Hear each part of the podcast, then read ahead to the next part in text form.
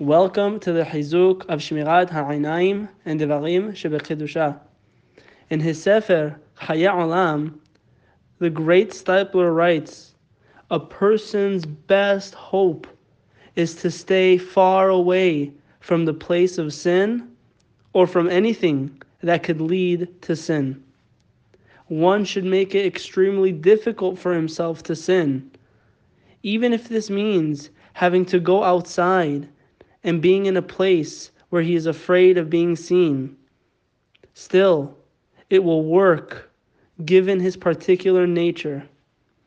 This strategy, coupled with strengthening one Yirat Shamayim, as well as pouring out one's heart in tefillah, this formula will grant him the necessary assistance from heaven.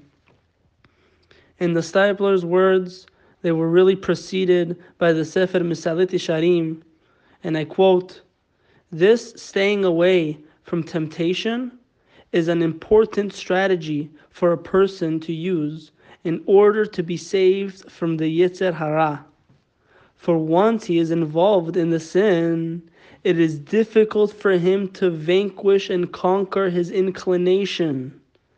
It is therefore necessary that when he is still at a distance from the sin, he should ensure that he remains distant, for then it will be difficult for the Yetzer Hara to draw him close to the sin.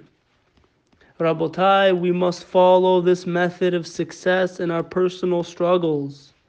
Those who willfully enter neighborhoods where indecency is prevalent or who have unfiltered internet access are walking into the lion's den, placing themselves in a situation of a nisayon from which it is very difficult, if not impossible, to extricate oneself.